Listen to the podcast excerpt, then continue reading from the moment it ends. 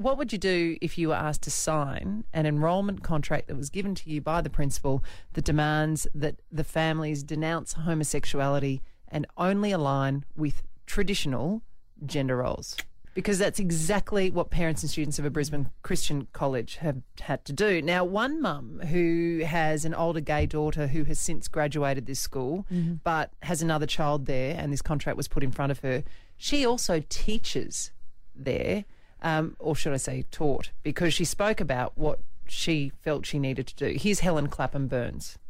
So it was the vocabulary around the children presenting with gender issues. As an educator, my priority is to make sure that each child that I interact with feels safe. But when a child tells us with tears in their eyes that they don't feel safe, what are we doing? I can't work for an organisation that does that to kids. And so she walked out. Um, and said, No, I just won't do it. Now, the principal, as you can imagine, because this has created a fair bit of heat, but the principal has since released a video message explaining why they decided to put this contract into the school community. We aim to give parents and students the right to make informed choices about whether they can support our approach to Christian education and participate in our community. We have dealt with individual conduct or behavioural issues in a way that many religious schools do, but none of these situations has led to a student being expelled because they are gay or transgender.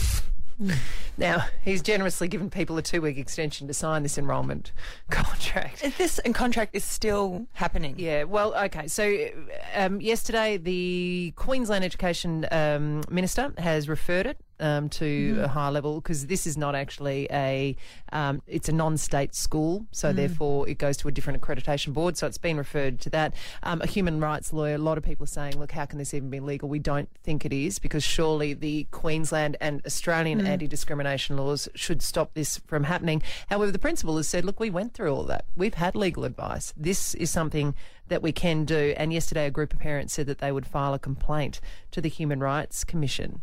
Um, and they said, look, none of us have even been consulted about it. But how does it make you feel? I mean, in, in your gut.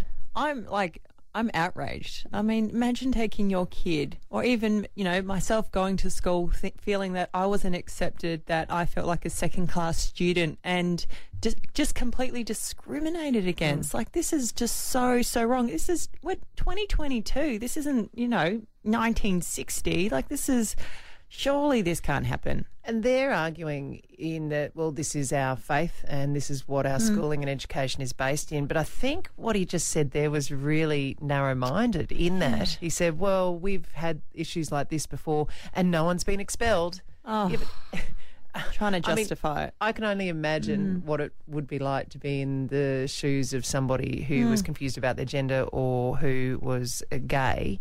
But it doesn't. The the expulsion isn't the thing. Mm. It is how you feel, surely, mm. and how you're accepted. Well, it doesn't stop there because you know they're teaching these kids of a certain way, and then these kids go into a level of higher power, and then they start. You know, they could be a boss of a big company, and then they don't want to hire people because of their sexual orientation. Mm. Like it's just wrong. And for anybody that wants to stand up for their gay mate or their queer friend, they're being told that how they feel and what they think is wrong as well. The Ali Clarke Breakfast Show on Mix 102.3.